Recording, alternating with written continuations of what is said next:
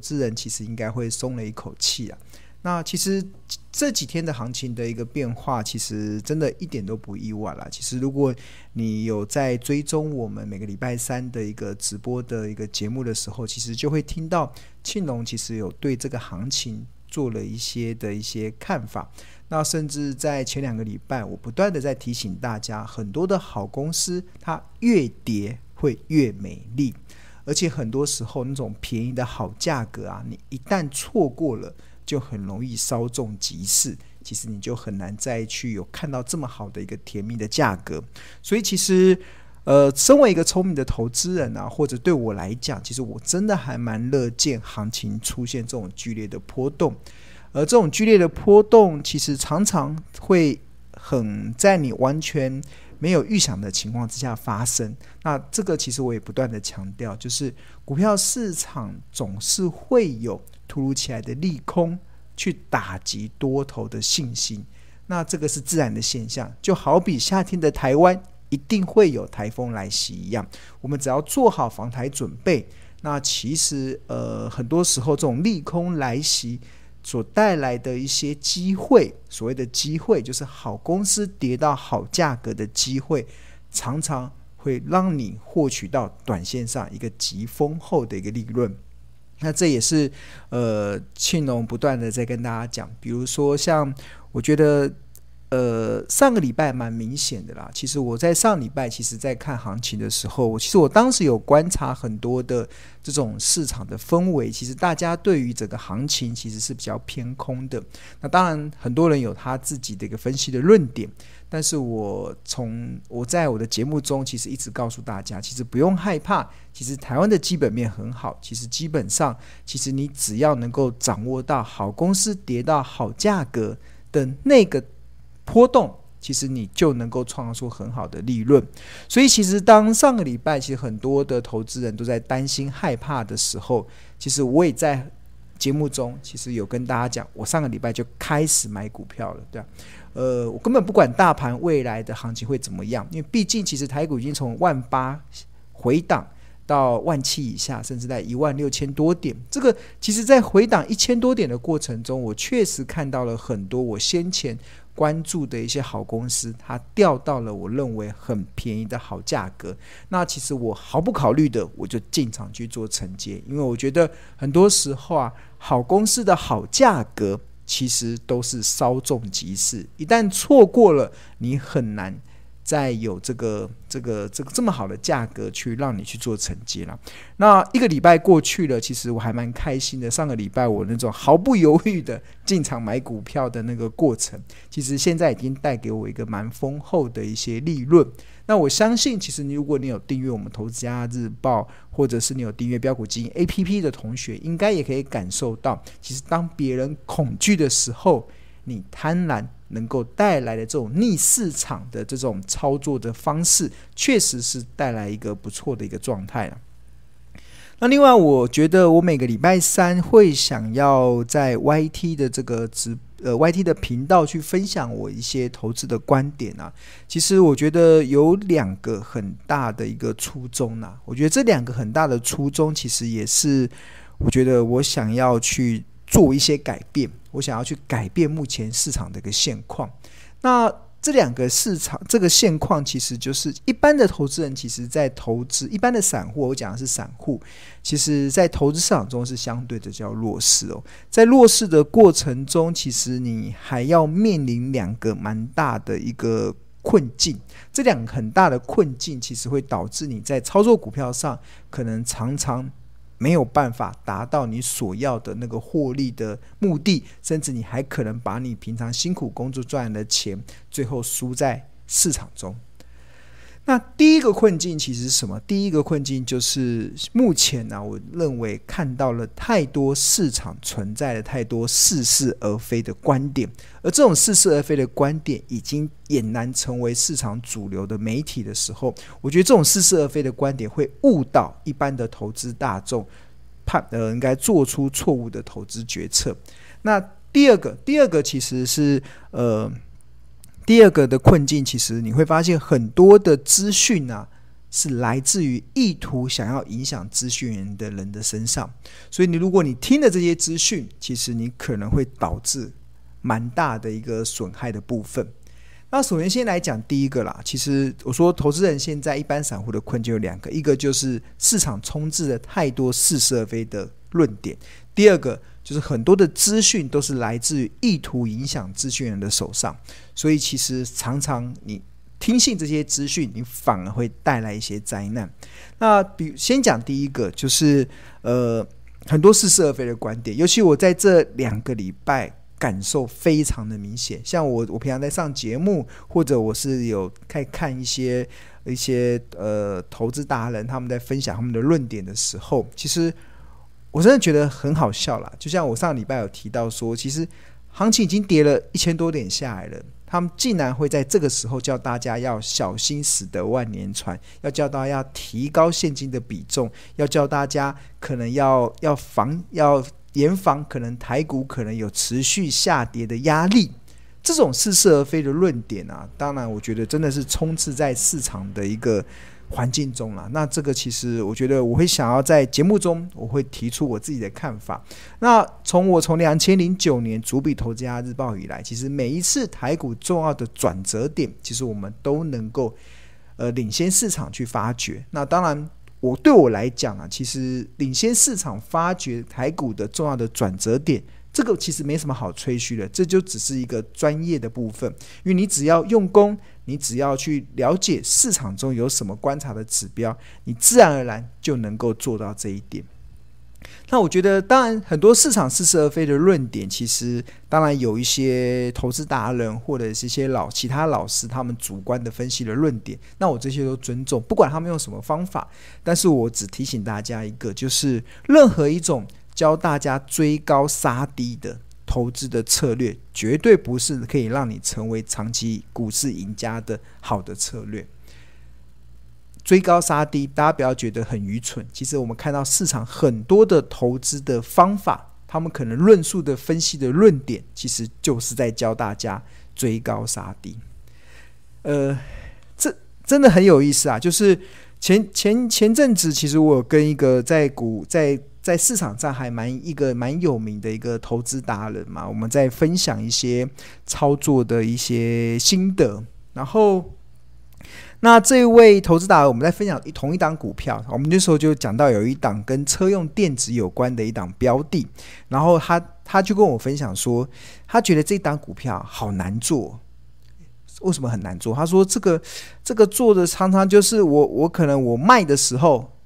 然后它就涨上去，然后我买的时候，然后它它就跌下来，对，然后常常就会觉得，哎哎，这个已经是。呃，市场蛮有名的一个投资达人，他的他的一个论点，他说这样股票怎么这么难做？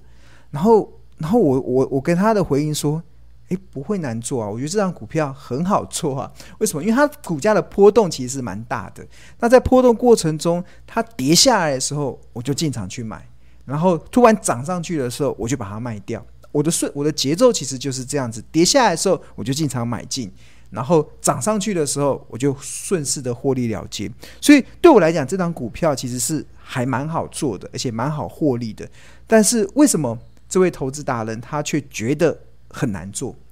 那我问了一下原因啊，其实他可能他分析的方法，他像我自己是走基本面的，我走的是财报分析，我会透过财报分析去计算出一家公司合理的企业价值。那除了了解它的合理企业价值的时候，我会在它便宜价的时候买进，涨到合理价或者涨到昂贵价的时候去做卖出。所以市场的这个股价的波动，就只是提供我买低卖高的一个契机，因为我知道。所以这家公司它合理的企业价值多少钱？所以它跌下来的时候，我就愿意买；涨上去的时候，我就愿意去做调节，因为我觉得它已经来到了昂贵价。那反之，这个投资达人他就跟我分享，是因为他原本也是走呃可能基本面的，但是后来他最近看到很多市场在分享很多关于技术分析的一些分析的论论逻辑跟论点，所以他想说，那好吧，那我来试试看用技术分析来操作一下股票。结果他发现很特别，因为技术分析的逻逻呃逻辑其实就是跌破重要的支撑就卖，涨破重要的压力我就追股票。所以，一定要再再讲一次哦，就是呃，我这位投资达人他所学的技术分析啦，对啊，他就跟我讲，就是逻辑是什么？就是跌破重要的支撑就卖，涨破重要的压力我就追买回来。所以他是涨破上涨的时候去买股票，下跌的时候去卖股票。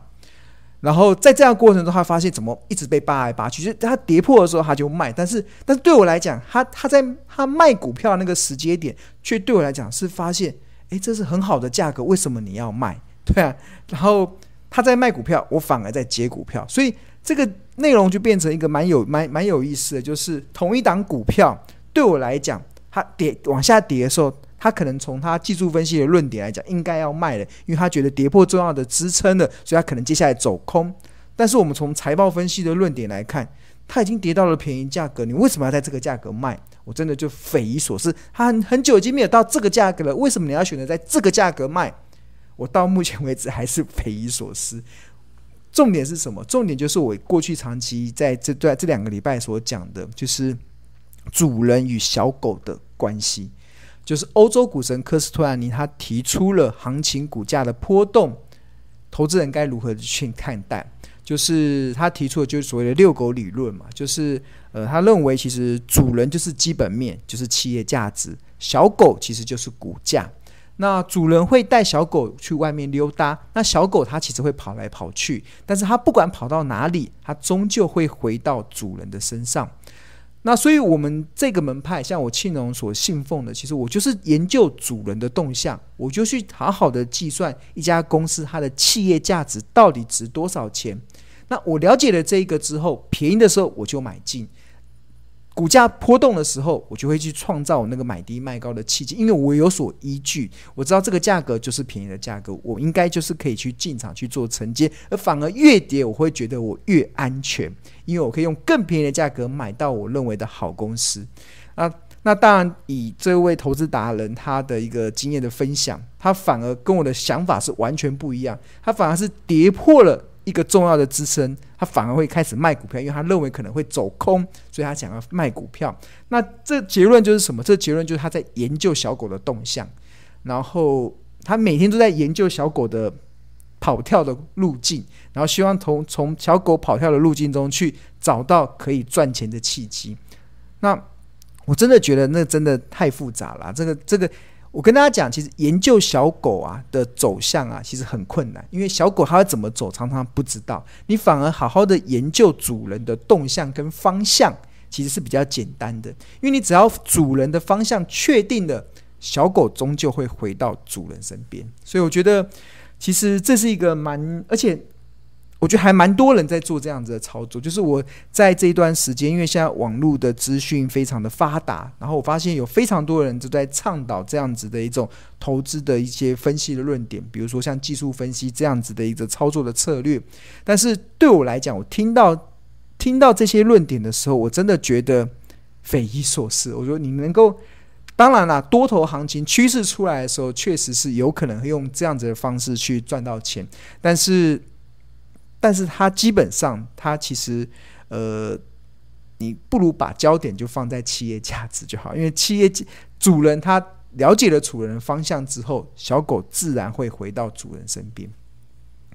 但是大多数的投资人其实都在，我后来看到，现在目前市场很大的一个主流都在教大家去研究小狗的动向。那这样的结果就是，你每天跟着小狗这边乱到处乱跑。那反而会错过真正好公司跌到好价格，你所能带来的一个获利的机会了。所以我觉得这个其实是一个，嗯，这个就是我第一个我会想要在这个节目中不断的。宣宣扬的一个观念，而且这个观念才是最正本清源的。你问法人，有法人，法人没有人在看技术分析的。你在问能够靠股票真正赚大钱的，没有人在看技术分析的。我们都是研究未来这家企业的未来价值，然后。去给予它一个合理的一个目标价，然后我们去了解它的一个企业价值的时候，当市场出现波动的时候，我们就去创造买低卖高的契机。所以你不好好的研究企业价值，你反而去研究小狗的动向，对我们来讲其实就是本末倒置了。就像是我在考分析师，其实的时候我们读了很多书，其实都没有人在教我们技术分析，这正统的。那我我去英国念研究所的时候，也没在学技术分析，我们都在学财务，我们都在学一家公司未来的企业价值怎么计算，这才是最正本清源的。那反而现在目前市场被太多这种似是而非的观点给主流了，的主导了现在目前的投资的想法了。所以我觉得最后的结果就是大很，我发现太多人就会把股票当做赌场。把它当做是赌场，当做是投机的市场，然后完全不管企业价值，完全不管主人的动向，那你最后其实就会陷入到那种，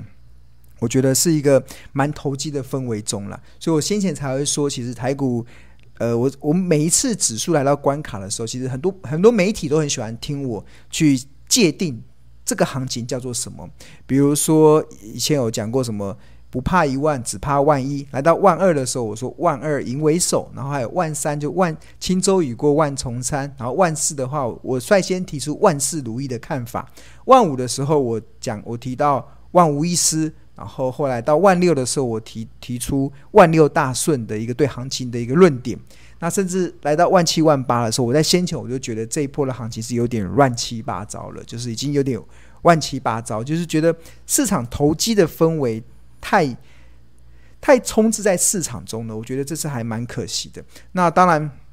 当然，我觉得就是因为大家的论点其实都是用这样子。然后我今天有看一个新闻说，好像台股的呃散户的比重是高达七成多，就是七成多嘛。所以有七成多的人都在相信这一套的，我们觉得是匪夷所思的分析论点的时候，那当然你会在投资上你会就会蒙受一些，因为你是用。呃，似是而非的论点去做你投资决策的判断，所以其实就会比较辛苦了。那我自己蛮敏感的感觉到，我跟一个投资达人的对话中，我竟然听到了一个对我来讲是一个，哦，他怎么会是这么愚蠢在交易？对啊，对啊，就是你为什么不好好研究企业价值就好？你就会跟我一样，就觉得，诶，股价跌了，跌到这也就是很，就是好，就是很好买股票的时机点嘛。好，这是第一个。所以我会想要在 YT 频道中去开着。那第二个其实就是很多资讯啊，都是来自于意图影响资讯的人的身上。那这个也都是我实际的经验呐。我记得也是一位投资达，而且这个投资达人还蛮蛮有名气的，还在市场中蛮有。我刚才讲这两个投资达人是不同人哦，因为我职务的关系，我可以接触到很多的投资达人，可能比较特别来。这几年串起的投资达人好像都没有分析师执照，对，这是一个比较呃特别的，就是可能大家都有自己的看法，所以就会串起来。然后呃，对啊，就是他们会有他们自己的论点，但是因为我在媒体的关系，所以我可以可以接触到这这些蛮多的投资达人。然后那其中有个投资达人也是也是算是蛮蛮有名的，然后。那我印象很深刻，就有一次在在录影的节目中，他那时候在节目中，他非常看好一档股票，那档股票大概价格大概在六七十块左右。他在六七十块的时候，他在节目中，他甚至是信誓旦旦的跟大家讲说，这档股票未来会涨到两百块。哇！所以大家如果听到一档股票现在才六七十块，然后未来会涨到两百块。那对于大多数的投资人来讲，他会觉得哇，那这是一个天上掉下来的礼物，我应该要赶快去买。所以在这个节目播出之后，确实有看到很多的投资人可能就是前仆后继的去买这档股票。但是我蛮意外的，就是在节目播出之后啊，这一位投这位投资达人好了，他信誓旦旦的说，这档六七十块的股票会涨到两百块的这位投资达人，竟在竟然在节目播出了之后。开始反手卖股票，把他原本买的股票全部倒出来。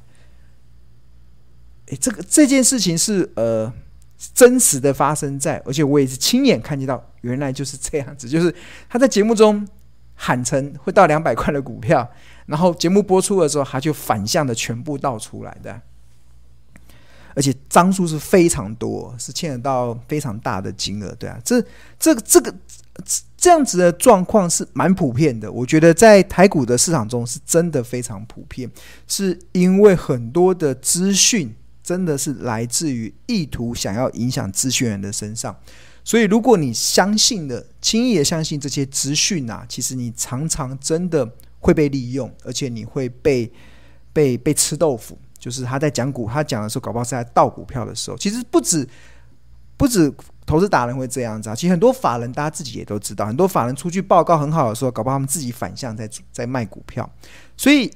这个内容其实要告诉我们，所以我在 YT 节目中，或者是我自己在《投资家日报》，其实我都不断的在告诉大家。很多人问我说，可以买什么股票，或者是告诉我现在可以投资什么？其实我更想花时间的是教大家方法。我觉得给你鱼吃，不如给你钓竿，所以我会用很多我认为的高胜率的方法教你自己去钓鱼。我觉得为什么要教你去钓鱼？是因为只有当你自己学会自己钓鱼的时候，你才不会受到第一个市场这种似是而非的资讯的搅扰，第二个。很多的资讯是来来自于意图想要影响资讯的人的身上，你反而就因为你不知道怎么，你不知道没有方法，所以你就会相信他们。然后在相信他们过程中，他们搞不好背后在偷偷的在盗货，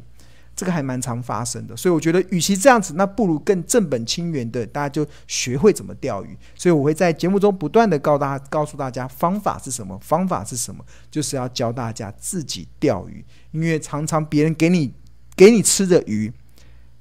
呃，搞不好里面还有毒哦，对啊，还有那个就心怀诡计，其实是蛮恐怖的。这就是市场的一个状态啦，所以我觉得这就是呃，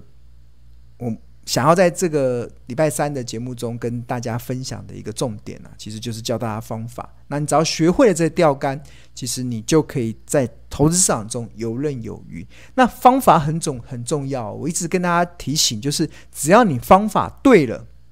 你其实一方面你不用再去找别人要鱼，而且跟别人要鱼很危险，就是别人给你的鱼，搞不好里面里面有毒这样子，对啊。那所以要自己去找那个钓鱼的方法。那只要方法对了啊，我跟大家讲，股票市场一个非常重要的原则，我到至今还是非常相信，只要方法对了，小钱也能够变大钱。你可能资金不多，你只有十万块或者是五十万，也不用担心。像庆隆也是从十万块开始做投资的，我从英国回来的时候。二零二零零九年，我从英国念完书回来的时候，二零二零零九年，现在目距离今年大概才十十一二年前而已。从英国回来的时候，我的存款只剩下，应该说，我当时可以用的投资资金只剩下五十万而已，对啊。但是就从这个小钱翻出大钱出来，就翻出了大家媒体报道出来的这样子的一个呃财富的一个部分。所以，其实只要方法对了，小钱都能够变大钱。你只要十万、五十万都可以快速的翻到你想要可以财富自由的那个目标。但是如果方法错，你用的方法是错的，你拥有再多的房子都不够你赔。真的，方法错了，你拥有再多的房子也不够你赔。诶，这让我想到另外一个投资达人哇！真的，我职务的关系，真的认识蛮多的投资达人的。就有一个投资达人，他就分享他为什么会想要……诶，对啊，这个投资达人也没有分析师，诶，对，好特别，就是几乎每个这几年串起的都都有这样的状况。对，他不管那，反正这位这位投资人就分享说：“诶，我就问他说，为什么会想要？”在投资这个市场中这么的钻研嘛，对。然后他就说他那是他自己家里的经验，他家里原本是家境还蛮不错的哦，家境是非常富裕的。那这个富裕的环境中，其实他们家原本有好像是十间还是十五间，假设啊，不管那个详细的数字忘记，反正至少有十间以上的房子，十间哦。在台北市有十间以上的房子，对啊，那应该生活过过过生活过起来应该是很蛮开心的嘛，对啊。但是后来因为家里的人，他可能家里的父母可能在玩股票，而且越玩越大，而且那个方法都一直用错，最后最后啊，十间房子输到只剩下一间，剩到剩下一间，对啊。然后让他体觉到。不行，不能让他家人再继续这样输下去，所以他只好自己下来研究投资的方法。然后他希望自己研究投资方法之后，至少叫家人说：“你不要乱买股票，你跟着我买可能会比较安全。”对啊。所以这个例子说什么？这例子是说，其实只要如果你方法错了啊，再多的房子都不够你赔。你看，有时间，有时间在台北市的房子输到最后只剩下一间。那怎么输的？其实就是方法出。他可能他各种方式都都试过，可能去听名牌，然后听各种那搞不好那名牌很多时候名牌是要付出代价的，也就是说，免费的搞不好往往最贵，那不一定。反正就是各种方式，就是很多的资讯是来来自于意图想要影响资讯的人的身上，所以那个结果就会，对啦，你真的不用再去想找鱼了。真的，我觉得钓竿找到方法才是最最正本清源的，你才有办法在股票市场中自己创造出自己可以不断的源源不绝赚好股的这样子的一个一个模式啦。所以我觉得这是我不断跟大家在讲的。